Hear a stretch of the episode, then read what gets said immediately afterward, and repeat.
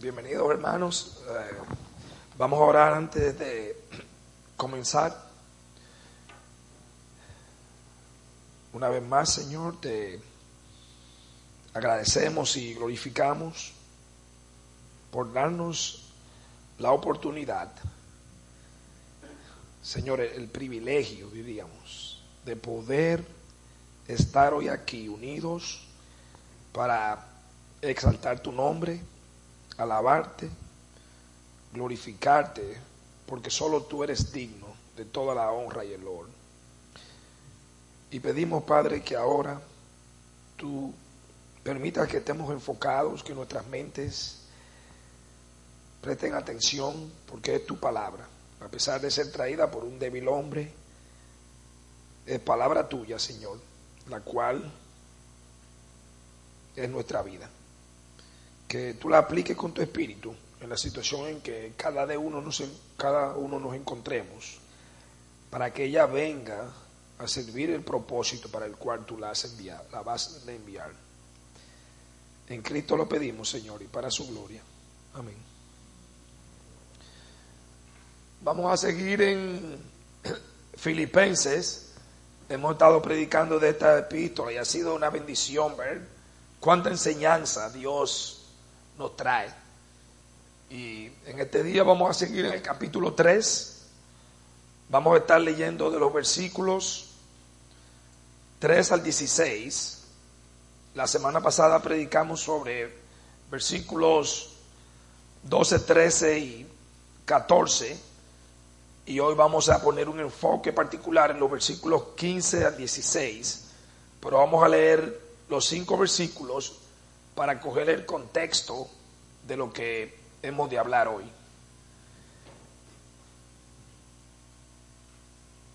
Leo, no que lo haya alcanzado ya, ni ya que sea perfecto, sino que prosigo por ver si logro asir aquello para lo cual fui también asido por Cristo Jesús. Hermanos, yo mismo no pretendo haberlo alcanzado, pero una cosa hago, olvidando ciertamente lo que queda atrás y extendiéndome a lo que está delante, prosigo a la meta, al premio del supremo llamamiento de Dios en Cristo Jesús. Así que todos los que somos perfectos, esto mismo sintamos, y por si otra cosa sentís, esto también os lo revelará Dios. Pero en aquello a que hemos llegado, sigamos una misma regla, sintamos una misma cosa. Y si ustedes recuerdan lo que estuvieron presentes, el domingo pasado estuvimos hablando cómo el apóstol Pablo presentaba la vida espiritual como una carrera. Y él tomaba una analogía de lo que era particularmente el campo y pista, las carreras en la edad antigua, que eran muy conocidas, donde se originaron los, cuando se originaron los Juegos Olímpicos, que en la época de Cristo ya tenían alrededor de 700 años tomando lugar. Otra analogía que él usa frecuentemente es la lucha. Lucha se convirtió en un deporte muy popular también en esa época y lo es hasta el día de hoy, ambos deportes.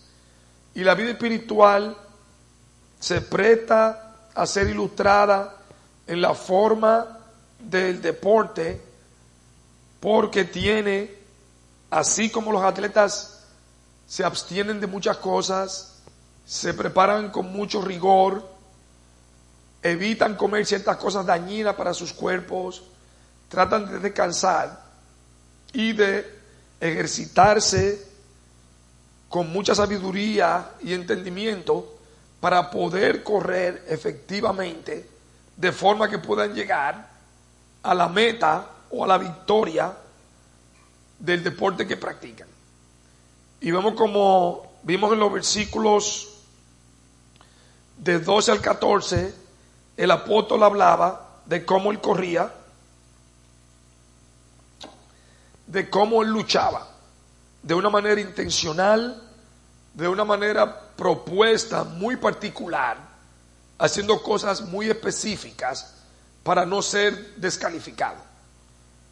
Si uno compite en algún deporte, verá que solamente compitiendo por las reglas de esa disciplina, uno puede ser coronado si gana.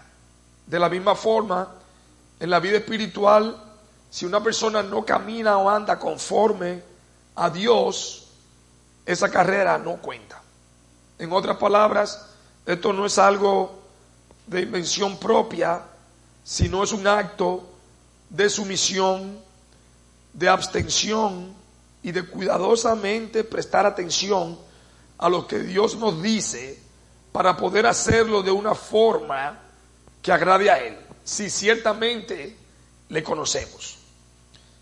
Y vemos como el apóstol Pablo pasa de hablar de la carrera, pasa de hablar cómo una persona empieza a madurar y termina hablando de ese objetivo supremo que es llegar a la meta, a ese llamamiento que Dios le hace a aquellos que Él aparta para sí con el poder de su Espíritu, dándole una nueva vida en Cristo. Y en los versículos de hoy que nos tocan, particularmente vamos a estar enfocándonos en el versículo 15 del capítulo 3 y en el versículo 16. Y yo voy a leer el capítulo, el versículo 15, para traer la idea de lo que vamos a hablar al presente. Así que todos los que somos perfectos, esto mismo sintamos, y por si otra cosa sentís, esto también os lo revelará Dios. Y vimos que el apóstol Pablo estaba hablando en los versículos anteriores de cómo llegar a esa madurez, y es aquí donde él culmina hablando de ese estado. Eh, perfección en la escritura, cuando habla de perfecto en este contexto, nosotros al día de hoy podemos entender que está hablando de algo sin error, pero no es a eso que se refiere. Si quizá lo buscamos en un diccionario, va a decir algo sin error o tacha. Yo particularmente no lo busqué en un diccionario ordinario, sino lo tomé del contexto bíblico, donde perfecto en la vida cristiana se refiere a completo o si usted quiere llamarle maduro. Y para esto podemos ver cómo la escritura utiliza esa palabra en otros versículos. Si ustedes tienen su Biblia, lo que puedan, yo también lo voy a leer. Eh, en 2 de Timoteo capítulo 3, versículos 16 y 17, el apóstol Pablo escribiéndole a Timoteo, su discípulo, con respecto a la escritura, Luego de decirle en el versículo 16 que es inspirada por Dios y útil para enseñar y para redarguir, para corregir, en el versículo 2, 17 del capítulo 3 de Timoteo, segunda de Timoteo 3:17, dice, a fin de que el hombre de Dios sea perfecto, enteramente preparado para toda buena obra. El objetivo de la vida cristiana, inmediato al presente que existe, es de nosotros correr, es de nosotros andar de una manera que agrade a Dios con la finalidad al presente de madurar. En otras palabras, de estar completos en Cristo. ¿Y a qué se refiere con eso? Se refiere a que todo nuestro ser, nuestra mente, nuestras emociones, nuestros pensamientos deben todos estar encaminados a ser conformados a la voluntad de Dios. A eso que se está refiriendo cuando el apóstol Pablo habla en el versículo 15 de que los que somos perfectos, aquellos que han, por el uso de los sentidos espirituales, madurado en la fe. Así como un niño se va desarrollando, cuando el niño nace no tiene la visión que tiene cuando ya tiene dos o tres años de edad. El sistema visual va madurando y produciendo una visión cada vez más nítida y clara de la realidad. El apóstol utiliza muchas veces el símil de los sentidos para hacer una analogía con la vida espiritual. Cuando una persona, por el poder del Espíritu Santo, se somete a la voluntad de Dios y actúa bíblicamente, el hacer la voluntad de Dios continuamente produce en esa persona una mayor habilidad de ser transformado a la imagen de Dios. Y a eso que el apóstol Pablo está llamando a los hermanos. Nosotros vemos que eso va a producir un crecimiento, como dije, en diferentes áreas de nuestra vida. Nuestro carácter, nuestra mente, nuestras emociones y en sabiduría. O sea, nosotros veremos esos puntos con respecto a la madurez espiritual. Que es, primeramente, veremos tres cosas, que es una persona madura, cómo se ve una persona madura en acción o en la práctica, cómo se refleja eso, cómo se manifiesta eso de una persona madura en la práctica, en las diferentes áreas de su vida y cuál es el resultado de eso. Vamos a ver esos, esos tres puntos de qué sucede con la vida cristiana. Cómo, qué es lo que una persona madura, cómo se ve eso en la práctica y el mandato de Dios a nosotros madurar. Dijimos que una persona madura es alguien que por el uso de los medios que Dios le ha dado y sometiéndose a la voluntad de Él, empieza a ser transformado en todas las áreas de su vida, de forma que esa persona se va conformando a la semejanza de Cristo. Eso es la definición de lo que es una persona madura. Ahora nosotros viéndolo a la luz del texto, cómo se manifiesta eso en la práctica, vemos el carácter de la persona. Cómo lo es una persona que está madurando a la imagen de Dios, lo vemos en su carácter. O sea, estos, esto en la práctica tiene un aspecto muy tangible, muy claro, muy visible. No es un concepto abstracto que nadie puede entender, sino que se manifiesta aquí en esta vida de cómo esa persona se conduce. Y una parte de la persona que vemos es su carácter. El carácter lo podemos definir, lo busqué y decía que es la manera de proceder o modo de ser de una persona ante las situaciones que se le presentan. Eso va a ocurrir en el día a día. Y es ahí cuando una persona está de manera intencional por el poder del Espíritu sometiéndose a la voluntad de Dios que se va a ejercitar en eso.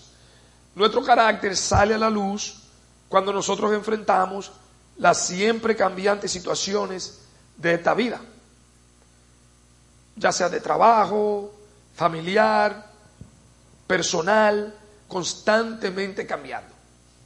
Vemos la realidad invariable, la realidad inmutable que no cambia de Dios con respecto a nuestra vida, que varía día a día en todas nuestras áreas. El carácter refleja cómo esa persona concibe la vida. Si una persona va al trabajo y en el trabajo pasa algo inesperado y vemos que esa persona se impacta de una manera muy fuerte, hay personas que se marchan del trabajo si algo no fue como ellos lo esperaban, o puede ser que la persona no hable y no exprese nada porque se queda muy sobrecogido, ya sea que fue al trabajo y ese día lo habían eh, despedido, o fue al trabajo y ese día no vio una persona que esperaba ver. Cualquiera de esas situaciones que comúnmente enfrentamos, su carácter va a salir a la luz. Y ese carácter, ese modo de ser y de enfrentar la realidad, va a ir transformándose conforme a cómo esa persona concibe la vida. en el creyente el carácter va a conformarse a la manera en que Dios demanda. Nosotros vemos que como creyentes no debemos andar conforme a las circunstancias. La circunstancia cambia y la persona se siente en un momento abrumado, la persona puede sobrecogerse de temor o la persona puede tornarse agresivo para tratar de salir de la situación. Pero nosotros vemos la escritura, según a los Corintios capítulo 5, en el versículo 7, el apóstol mismo dice que nosotros andamos por fe y no por vista. ¿Y de qué está hablando? Nosotros vemos todo a nuestro alrededor pero lo que nos guía, el apóstol usa la palabra andar para expresar una forma de vivir nuestra vida. Así como nosotros caminamos diariamente a los lugares que vamos, aunque sea por poco espacio, nos parqueamos en el carro si manejamos, entramos a una oficina, salimos, entramos a la casa, salimos. Ese andar en una época donde no existían carros, tomando el contexto atrás, siempre era a pie o en algunos casos en caballo pero no habían vehículos motorizados. Nuestro andar, la vida del cristiano, si tú estás aquí hoy en Cristo, debe caracterizarse porque primariamente tú andas por fe. Y ahí implica con fe todo ese cuerpo y esa doctrina que Dios ha dejado en su palabra y creyéndole a su promesa. Un cristiano maduro tiene un carácter conforme a la voluntad de Dios que se expresa en la manera en que esa persona piensa y en la manera que esa persona reacciona a las situaciones que se le presentan. En el caso del cristiano, lo hace conforme a la fe, a ese conjunto de doctrina que Dios le ha dado y a, creer, a ese creer en la promesa que Dios ha dejado en su palabra. Eso hace que el cristiano actúe de una forma diferente a como actúa alguien que no conoce a Dios.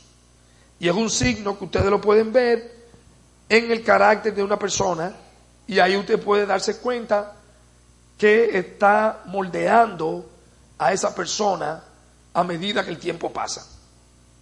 Vemos esa analogía como el apóstol la hace, donde no es conforme a sus circunstancias, como el mismo Pablo, en el momento que escribe el epístola a los filipenses, él está en prisión y vemos que la dificultad de su situación no es lo que determina la manera que él actúa, sino lo que él conoce de Dios y la fe que él tiene en las promesas del Señor.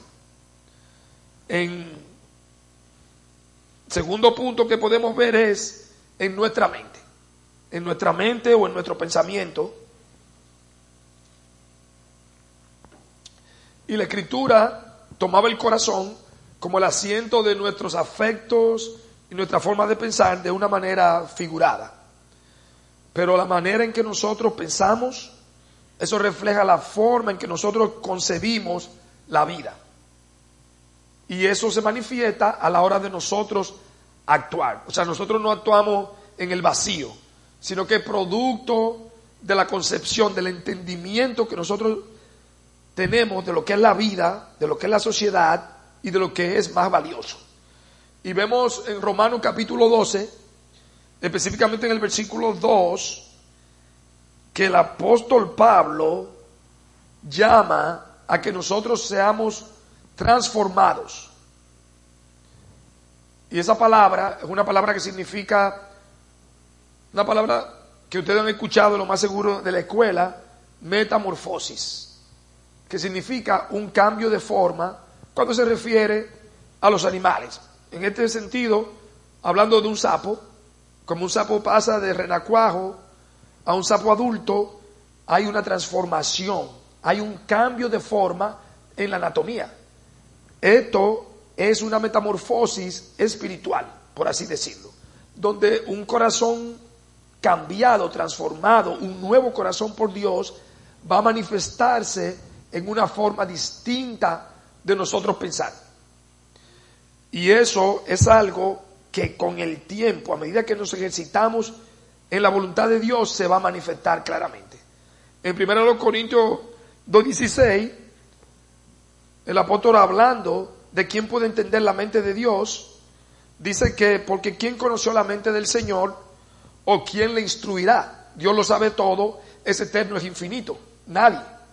Pero dice del cristiano, mas nosotros tenemos la mente de Cristo.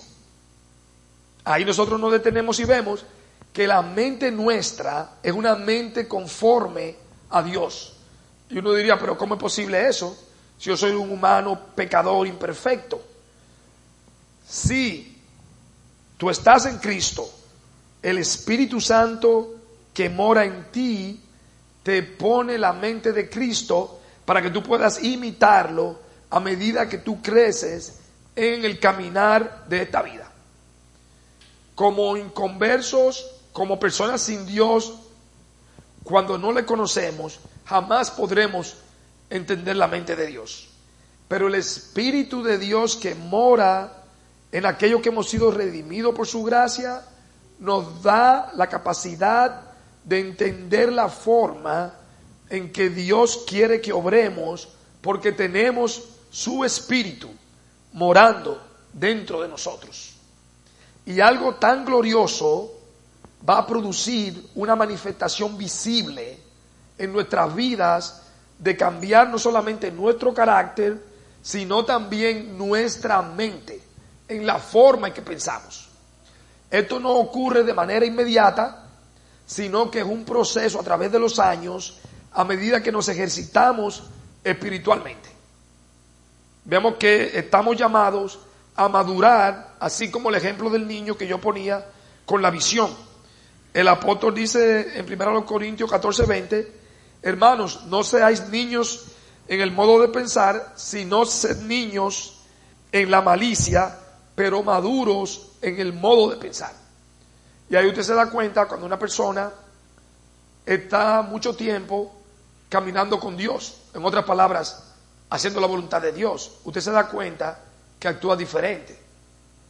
Si la persona entiende en un momento determinado que no es sabio montarse con alguien en un carro que está muy nervioso o muy inquieto o está bajo el efecto de sustancias, esa persona en el momento dado no va a pensar primariamente yo tengo que llegar a mi casa, sino una persona que está en una situación alterada mentalmente por una sustancia o alcohol, posiblemente no me va a llegar a mi casa. Mírense que para eso no hay que tener sabiduría de Dios, es algo simple. Pero la sabiduría de Dios nos manda a ser cuidadosos e inmediatamente eso viene a nuestra mente. En otras palabras, a medida que crecemos espiritualmente, la simpleza, en otras palabras, una manera superficial de pensar va siendo echada a un lado o dejado atrás y vemos ahora las implicaciones más profundas de las decisiones que tomamos.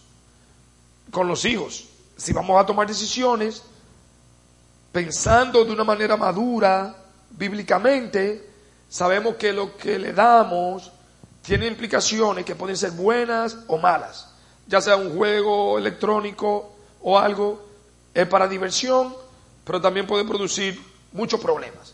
Entonces nosotros lo vamos a tratar de hacer con moderación, lo vamos a tratar de hacer con disciplina, no solamente darle el instrumento y más nada.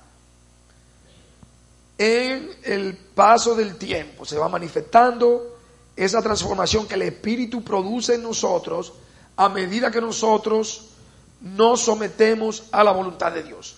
De forma que el carácter va cambiando, la mente va cambiando y aún nuestras emociones, que muchas veces no las podemos controlar porque reaccionamos inmediatamente. Imagínense, es imposible literalmente las emociones nosotros no las calculamos. Uno ve un familiar que ama, una persona que ama, e inmediatamente uno siente placer y deleite. Uno no dice, bueno, ahora que viene mi madre, me voy a poner feliz. No es algo que uno hace consciente, sino simplemente uno experimenta deleite y gozo. Pero aún esas emociones que son buenas y Dios las pone ahí como parte de nuestra naturaleza, aún deben estar ahí para nosotros glorificarles. ¿Qué quiero decir? Los momentos de tristeza y de placer que tenemos en nuestra vida aún deben estar impactados por el efecto que el Espíritu de Dios tiene en nosotros. Muchas veces pasamos por situaciones difíciles, es inescapable, y si no estamos conscientes de que lo que debe moldear nuestras emociones en sentido general es Dios y su voluntad, nos vamos a haber cogido en situaciones donde no podemos salir y estamos emocionalmente abrumados constantemente. A veces situaciones muy dolorosas, como un familiar que ha partido de este mundo. Marca la vida de personas de forma que no pueden ver la vida más con ningún placer o deleite.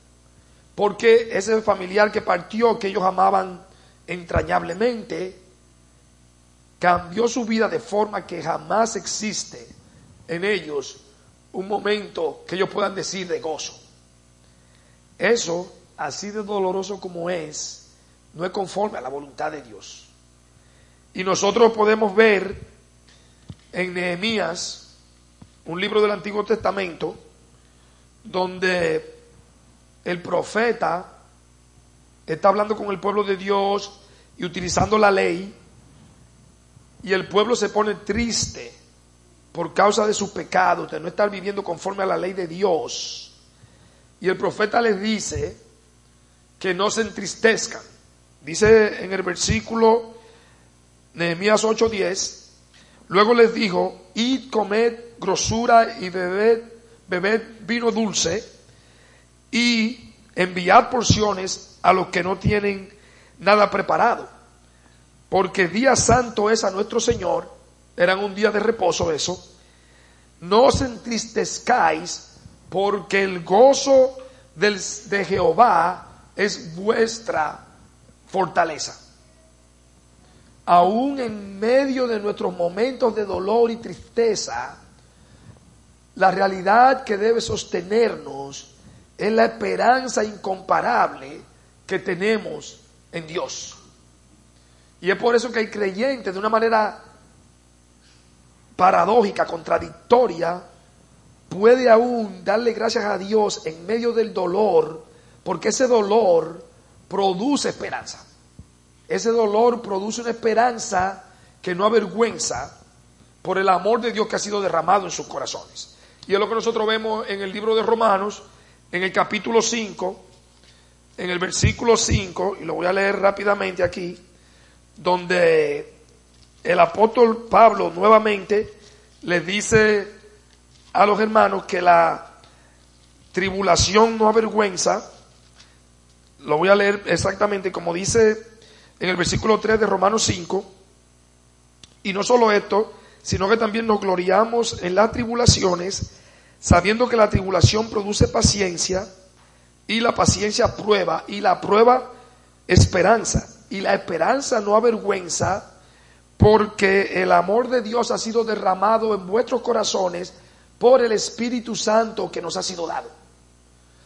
Aún las situaciones difíciles y de dolor que nosotros inevitablemente vamos a experimentar en esta vida, debemos, por amor a Dios, ponerla en sus manos para que aún en esos momentos no actuemos como aquellos que no tienen esperanza.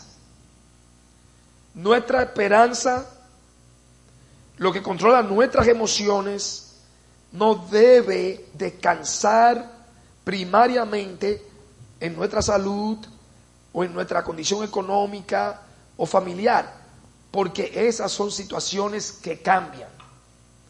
Si vemos la tribulación y la aflicción desde el punto de vista de Dios, sabemos que Él está dirigiendo eso para poner en nosotros esperanza. Una esperanza que no avergüenza porque va a ser satisfecha mucho más abundantemente de lo que nosotros podemos concebir.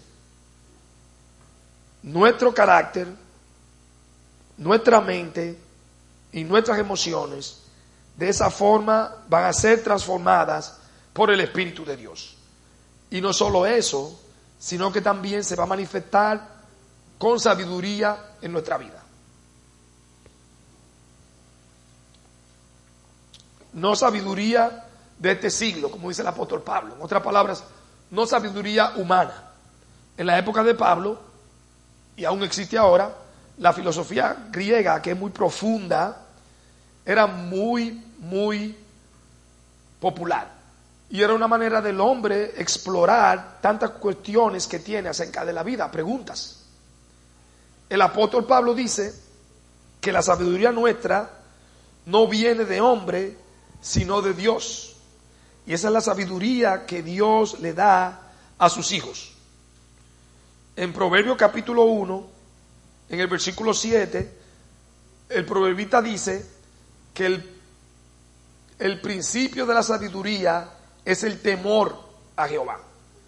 Ese temor no es miedo y tener un ataque de pánico cuando uno oye a Dios, sino es una reverencia santa ante un Dios infinito, que solamente ocurre cuando nosotros somos transformados con el poder del Espíritu y podemos ver ese Dios glorioso. Y empezando con la conversión, un nuevo nacimiento, es que nosotros empezamos a poder tener sabiduría, no confiando en nuestra propia opinión. Muchas veces nosotros tenemos capacidad en un área y empezamos a confiarnos mucho en eso, u otras veces tenemos nuestras opiniones que no cambian y no hay quien nos haga cambiar. Eso no es agradable a Dios. En Proverbio 3.5 dice que no te fíes de tu propia opinión, sino que confíes plenamente en Jehová. Una característica de las personas maduras con sabiduría es que su propia opinión no es infalible, sino la opinión de Dios. En Proverbios mismo dice, el versículo no lo busqué, que en multitud de consejeros hay sabiduría. Tú quieres tener un consejo y tú quieres que eso le agrade a Dios. Y sobre todo en cosas importantes. Un trabajo a veces, una relación, una decisión grande en la vida. Consúltala con aquellos que te aman y te quieren. Y que te quieren decir la verdad. En el caso del cristiano, con alguien que conoce la palabra de Dios. Y hemos puesto muchísimas veces ejemplo. Una persona se quiere casar, conoce a alguien, la mamá ve que no le conviene. Ve algo no, mi hija, yo no creo que ese muchacho sea para ti. No, mamá, que eso va a estar bien, no hay problema, él va a cambiar. Y rara vez, la excepción solo confirma la regla, le va mal y sufre muchísimo. Dice la escritura, en multitud de consejeros hay sabiduría y el que se aparta su propio deseo busca. Esos son dos versículos que están en Proverbio que yo no busqué de manera particular. Una persona madura es una persona que no busca primariamente su deseo humano, carnal, sino la voluntad de Dios. Y es por eso que no está temerosa de consultar, porque lo que quiere ir es la voz de Dios a través de muchas personas. Nuestro querido hermano Leonardo decía que Dios habla muchas veces, y Dios habla. Y muchas veces uno quiere hacer algo y alguien le dice, es que yo no creo que esto aquí como que, pero nosotros tenemos un deseo de hacerlo, no importa. Pero tenemos que saber que nuestro deseo y no la voluntad de Dios. Y lamentablemente muchas veces cosechamos el daño porque no queremos hacer la voluntad de Dios sino la nuestra. En el mismo proverbio dice que los simples ven el daño y ven el mal y pasan y cosechan el daño, mas el sabio se aparta, lo estoy parafraseando. En otras palabras, Dios nos da la sabiduría para poder aplicar ese conocimiento de forma que nosotros en esta vida evitemos muchas cosas que nos van a producir dolor y que sobre todo desagradan a Dios. Una persona sabia es una persona que aplica lo que sabe de Dios a su vida diaria. Por eso usted va a ver personas que a veces pueden tener 5, 10, 15, 20 años en la fe. Y actuando de una forma que uno como que, pues yo no entiendo. Es una persona que es un niño espiritualmente hablando o tiene que cuestionar su vida si realmente ha sido transformado por el Espíritu de Dios. Porque Dios a todo el que salva transforma. Si la fe es genuina, se verá en una vida transformada donde el carácter la mente, las emociones y la sabiduría van a formar parte de lo que esa persona tiene como transformación. Y esto nos lleva al, al segundo versículo, que es el versículo 15, donde el apóstol le dice que así que todo lo que somos perfectos, esto mismo sintamos, y si otra cosa sentís, esto también lo revelará Dios. Rápidamente vemos que no solamente vimos la definición de lo que es alguien sabio y cómo se ve eso, sino que hay un mandato. No es una opción. El llamado a la madurez espiritual es un mandato. Vemos que este versículo está aquí en un imperativo. Así que todo lo que somos perfectos, perfectos, esto mismo, eh, eh, versículo 16, eh, pero en aquello que hemos llegado, sigamos. Aquí hay un imperativo, una orden, una misma regla, sintamos una misma cosa. Estamos llamados a buscar esa madurez. Porque es una forma de nosotros ver que realmente Dios está hablando en nosotros. ¿Y qué nos deja saber eso? Nuestra realidad espiritual. Si realmente conocemos a Dios, o realmente tenemos que revisarnos y arrepentirnos de nuestro pecado y conocerle. Porque si el tiempo pasa y no maduramos, algo está muy mal. Si un niño no crece y está pequeñito y tiene 15 años y está del tamaño de un niño de 3, algo está mal. Hay una enfermedad que se llama raquitismo, donde el niño no tiene calcio en los huesos y no se desarrolla. Entonces, si el niño no crece, ¿qué vamos a hacer nosotros? Lo vamos a llevar al médico, porque algo no está bien. Entonces, un creyente no puede ser posible que tenga 20 años y todavía no sabe cómo abordar los problemas familiares, no sabe cómo conducirse en el trabajo, no sabe cómo conllevarse con la gente difícil. ¿Por qué? Porque es un niño en Cristo. Ahí hay algo que hay que revisar. Si uno ve un plomero, ese ejemplo lo veía yo en una prédica de un pastor que hablaba que el cristianismo es la única situación donde uno ve personas con 20 años y son niños espirituales si uno ve un plomero con 20 años trabajando, arreglando inodoro, baño, ducha, y no sabe poner una llave, ¿qué uno va a pensar? Que el tipo es un mentiroso, que no es un plomero nada, o es un fraudulento. Imagínense una gente con 20 años yendo a una iglesia y todavía le está hablando mal a la esposa, cuando se irrita, dice mala palabra, llega borracho a la casa, ¿qué uno va a pensar? Que el Espíritu de Dios está hablando ahí, o un espíritu llanamente carnal y humano. Entonces es un mandato, es un imperativo de Dios que nosotros debemos buscar la madurez espiritual sometiéndonos a su palabra. Vimos lo que es un creyente maduro, lo que es la madurez en la práctica, cuáles áreas afectan de nuestra vida, que es todo de nuestra vida, y vimos el mandato de Dios a nosotros madurar.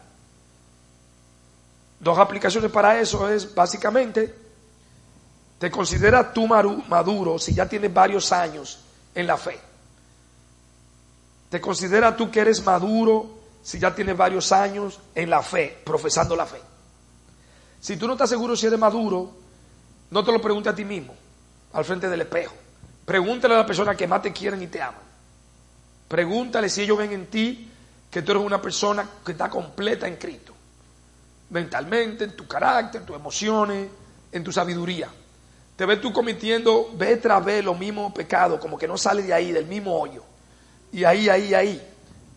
Órale al Señor, no es para que te deprima, hermano, sino búscale. Pídele sabiduría. En Santiago 1.5, el apóstol dice que el que tiene falta de sabiduría, pídala a Dios, el cual dará a todos abundantemente. Pídele a Dios, pero pidámosle con un corazón sincero, sabiendo que cuando le pidamos sabiduría, él no va a exigir cambio para que esa sabiduría se cultive a través de una vida sometida a la palabra de Dios. Y si tú estás aquí hoy sin Cristo, esto no es para ti, sino que el Señor te llama a arrepentirte y entregarle su vida a Él. Porque la sabiduría no surge de un cambio de conducta. Como hemos dicho antes, el cristianismo no es una modificación de la conducta, sino es un nuevo corazón. Para tú poder tener esa sabiduría y la formación de ese carácter y esa mente y esas emociones conforme a la palabra de Dios, tú tienes que haber, nacer de nuevo. Si no, eso no va a estar ahí. Y a nuestros hermanos Hermano, busca la disciplina para que tú puedas cultivar esto en tu vida y ver la madurez espiritual como un medio de glorificar a Dios. Vamos a orar y a pedir al Señor que nos dé su bendición en la palabra predicada. Gracias Señor por tu palabra, porque ella es lámpara a nuestros pies y lumbrera a nuestro camino, que alumbre Señor en un lugar oscuro, la cual nos puede hacer sabios en Cristo Jesús para la salvación, que la apliquemos, que veamos nuestro carácter modificado y nuestra vida transformada, no para la vanagloria, sino para la gloria tuya. Esta misericordia la pedimos en Cristo Jesús y para su gloria. Amén. Amén. Vamos cinco minutos de receso y después viene la escuela dominical, y amigos.